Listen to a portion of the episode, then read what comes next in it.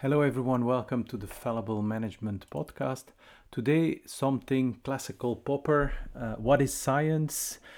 Why do we get it wrong? And what is the impact on other knowledge? Uh, knowledge that is not scientific knowledge. There are actually links between scientific knowledge and other knowledge. Uh, if we get the right conception of uh, what scientific knowledge is, we can derive some, not all, conclusions about knowledge in other domains. But first, science. There are two main conceptions about what science is. One is Popper's conception, and the other one I'll call the classical conception. Uh, it's the one most people believe, even practicing uh, scientists, uh, which is kind of weird.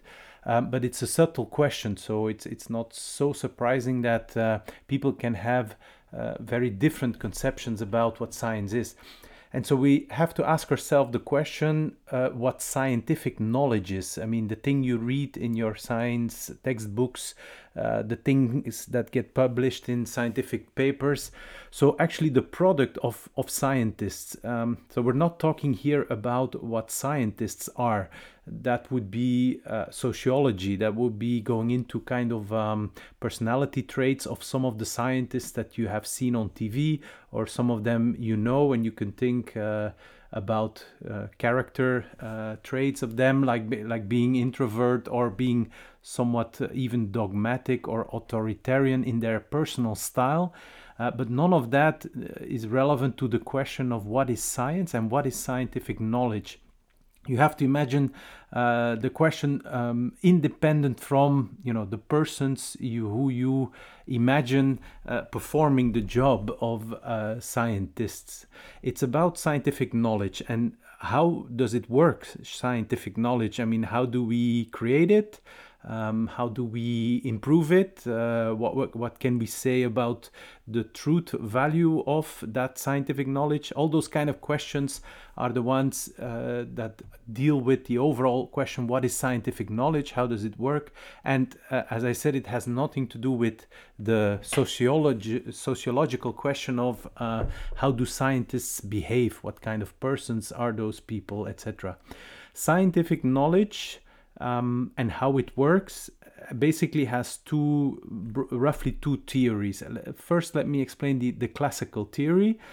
It goes as follows. Our scientific knowledge is actually the body of knowledge that is derived from observations. So this conception starts out from the idea that um, to do science, we first start by making observation, doing experimentations, uh, looking out into the world and, and collecting our observations.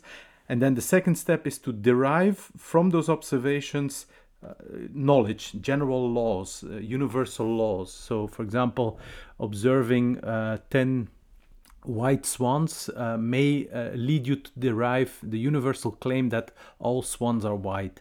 And that is the classical conception. So the knowledge is created by deriving universal laws from singular observations or a set of singular observations and justifying or kind of proving the validity of that knowledge by every subsequent experiment or extra uh, observation. So, this is the conception where science is about deriving knowledge from observations and trying to prove that your knowledge is correct by doing more observations and using those observations as a kind of proof that your scientific knowledge is correct. That's conception one. Conception two is Popper's conception, so Popper's uh, philosophy of science, which is actually completely different uh, in terms of method.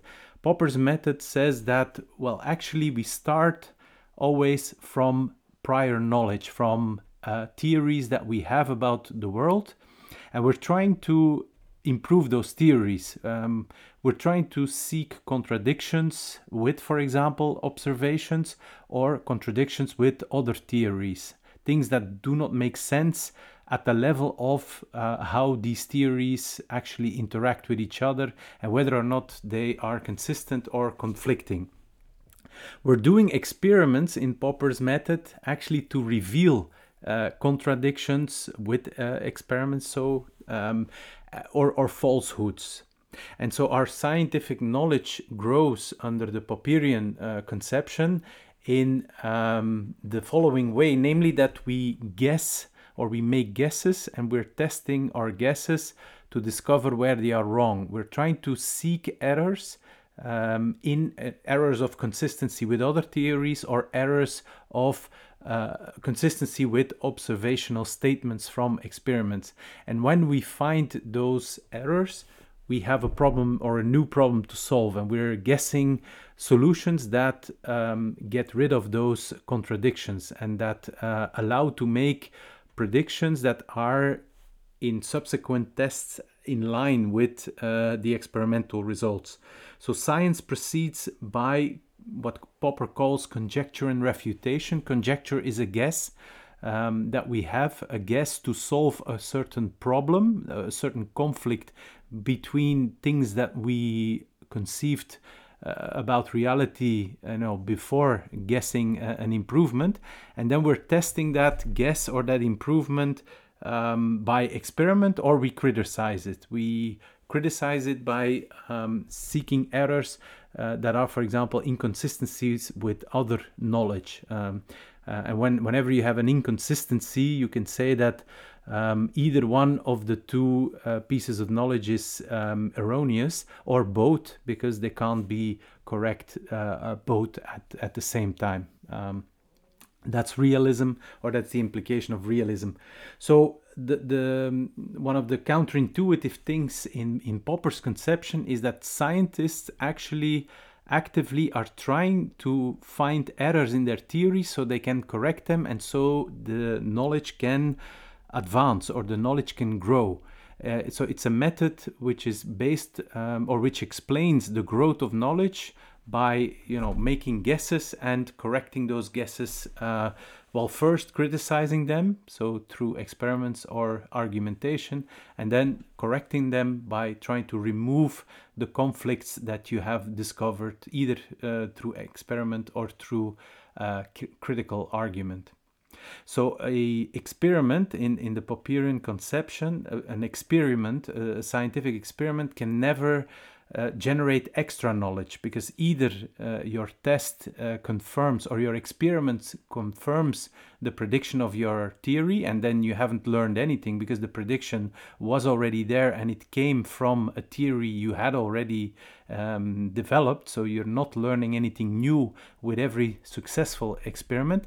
And then an experiment that is not successful one where the experimental result contradicts the prediction of your theory uh, is also not something uh, which you learn from because your theory becomes problematic uh, or even refuted, which means that you, you actually have to uh, start all over again and, and improve your theory so this conflict uh, doesn't happen in the next experimental test. But an experimental test um, is actually to try to falsify your knowledge as opposed to confirm or prove or justify your scientific theory. And so, yes, these scientists uh, that do not agree with Popper, they actually do, uh, from a superficial level, they, they seem to be doing the same thing. They're doing experiments, but their conclusion uh, of experiments uh, is is often not the right one. They, they they say things like our experiments prove that, or our data suggests that. So they're trying to justify or prove their theory using experiments uh, or observations, where, whereas that is uh, impossible. I mean, any any observation can refute the whole theory. So whatever uh, confirming instances or confirming experiments you have, your next one can completely refute the theory. So you're doing experiments actually to try to discover falsehoods, and it's only through those falsehoods that you have a reason and an opportunity to correct it and hence grow scientific knowledge. There's also an important point about the type of content a scientific theory is. I mean, a theory is an explanation. It explains how reality works. It uh, explains what we observe in terms of things we don't observe uh, and how they link to each other. A scientific theory is not about uh, some kind of instrument that can only give you predictions, but that doesn't tell you how those pr- predictions come about. Um, scientific theories are also not collections of observation statements. That's also one of the problems of the inductive approach um, is the false idea that accumulating experiences or observations allow you to derive theories. I mean, there's there, there's no information about um, an explanation about the world in observations. I mean, observations are singular basic statements that do not tell you anything about causes or about uh, interactions that lead to those observations, whereas our theories are exactly that. Our theories explain how observations come about through things that we don't see, through causes, uh, and how those causes work, um, and how those causes are caused often um, to, to bring about those observations. So you can look as long as you want at uh, the world and, and observe as much things as you want. Those things will never contain the information to develop or to derive an explanation. And, and yet, explanations are the thing that we uh, are guessing. I mean, whenever we have an idea, that's essentially an explanation. It says something about the world, how the world works. Of course, uh, guessing, uh, never, never being sure, but it is at least a statement about something in the world, how it works that way. What um, was it that made it come about, uh, and why? Uh, also, why you know that particular uh, chain of causes uh, instead of some some some potential other. That's an explanation. That's what we guess. That's what comes out of our mind. We don't exactly understand yet how our mind is capable of generating uh, explanations but we can at least refute the theory that those uh, explanations can come about by some uh, kind of derivation from singular basic statements that only contain information of observations but not uh, about anything more, let alone about the causes um, or the how of those uh, processes that bring about those uh, observations. So um, that's what Popper says. Science are explanations. They can't be derived from singular basic observation statements. We're doing experiments to basically falsify our explanations so we can improve them, so we can find falsehoods in them. We're also critically arguing against our scientific explanations to discover other types of errors that we can't discover through experiments, for example, or where the experiments would take too much effort to discover them, again, to uh, try to correct them. And that's the process of correcting uh, errors and growing our scientific knowledge. There is no mechanical method for science, um, as Popper famously argued. Um, the classical conception has this mechanical method where you start from observation and then there's a mechanical derivation from the observations to the theory or the scientific knowledge that none of that all is possible. As i explained there cannot be a mechanical derivation from a single observational statement into a full-fledged explanations. It is explanation it's the other way around. We're guessing the explanation and we're improving it through criticisms. Um, and and yet yeah um, it's a minority view. Uh, whereas we can perfectly well refute the other view, um, it still has most of the adherents. People think that there is a scientific method that that is the reason why sciences are called hard uh, sciences because we can prove things we can find security we can find reliable foundations upon which we can build uh, ever more stuff well, you know, the reality is that all our scientific knowledge are guesses. They're open for improvement, um, infinitely uh, open to improvement. Um, there are no foundations. We are in the business of discovering ever more falsehoods in our knowledge and uh, correct or try attempt to correct those falsehoods. And uh, lo and behold, that and only that has given us this uh, magnificently broad repertoire already of guesses that must contain uh, truths because. Um, you know, planes don't fall out of the air. Um, so, whatever we uh, have used as scientific knowledge to develop the technology, for example, for airplanes, they must contain uh, truth and uh, therefore must um, you know be uh, capable of solving uh, the problem of how to keep a uh, in that case large object flying in the air so we do hit upon truths and we uh, do um, you know develop more truths. We can never actually know and be certain of where the truths are um, and we need to focus on discover fo- discovering falsehoods and correcting falsehoods. But that's how scientific knowledge progresses. That's what allows it to grow uh, in theory uh, infinitely uh, broad and infinitely long um, and it's certainly not uh, by trying to prove that our existing knowledge is already correct. And that's actually putting a brake on uh, the growth of knowledge.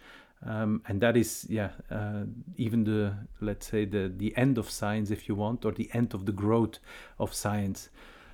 Popper did all that thinking for us. Um, he wasn't rewarded for it. Uh, people don't like this idea that it's about seeking error as opposed to seeking certainty or proving that you are correct. Uh, that may be some kind of weird human twist um, that we just don't like it. I mean, but whether or not people like how science is done is independent from the objective way that uh, science is done and the objective way that uh, scientific knowledge grows. Now, all of that introduction, uh, quite long uh, introduction uh, about scientific knowledge, just to say and to conclude that essentially in all other domains uh, other than science, the same logic applies. I mean, we're also trying to explain reality in politics, in sociology, in economics um, in, in, in any of those uh, kinds of field, even morality, aesthetics, we're trying or, or we're coming up, we're not even trying, we're coming up with explanations of, for example, how to make things beautiful, how to make, make things effective, I mean, how to organize a society, etc., uh, etc. Et those are the problems we start from, and we're guessing explanations for how to solve those problems. And those explanations are always incomplete. Uh, often they're, they're, they're very lousy, ineffective, naive.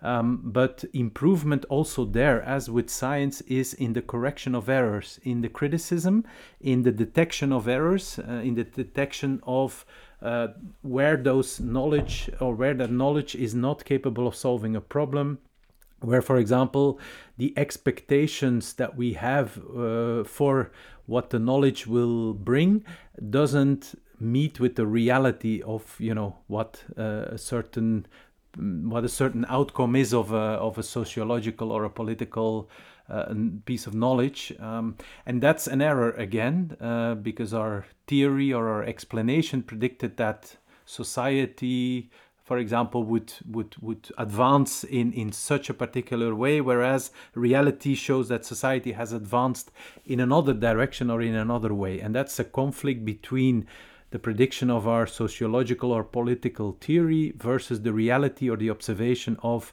uh, the world uh, as it is.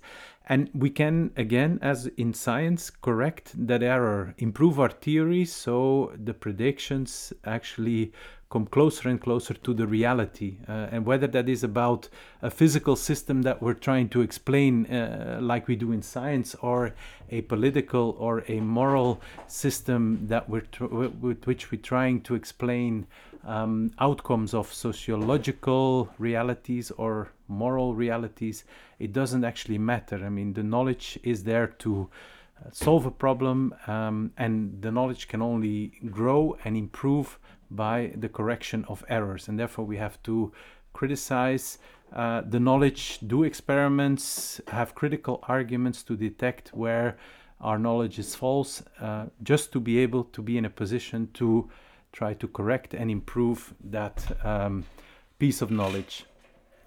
So, that is what I wanted to share um, today about what science is, how science works, and um, what kind of reach uh, that we can give to that uh, insight if we're following Popper's uh, theory or Popper's epistemology, what kind of reach uh, this theory has uh, and, and, and how it leads us into areas of knowledge that are actually not science anymore, but which follow the same dynamic that uh, good knowledge follows. Um, namely, that it is about explanations that we're guessing how reality works and why, uh, and then trying to discover uh, falsehoods in that in those explanations through tests, predictions, uh, or critical argument, and be in a position to uh, guess again and correct those uh, errors, and go on from there, possibly to the into the infinite.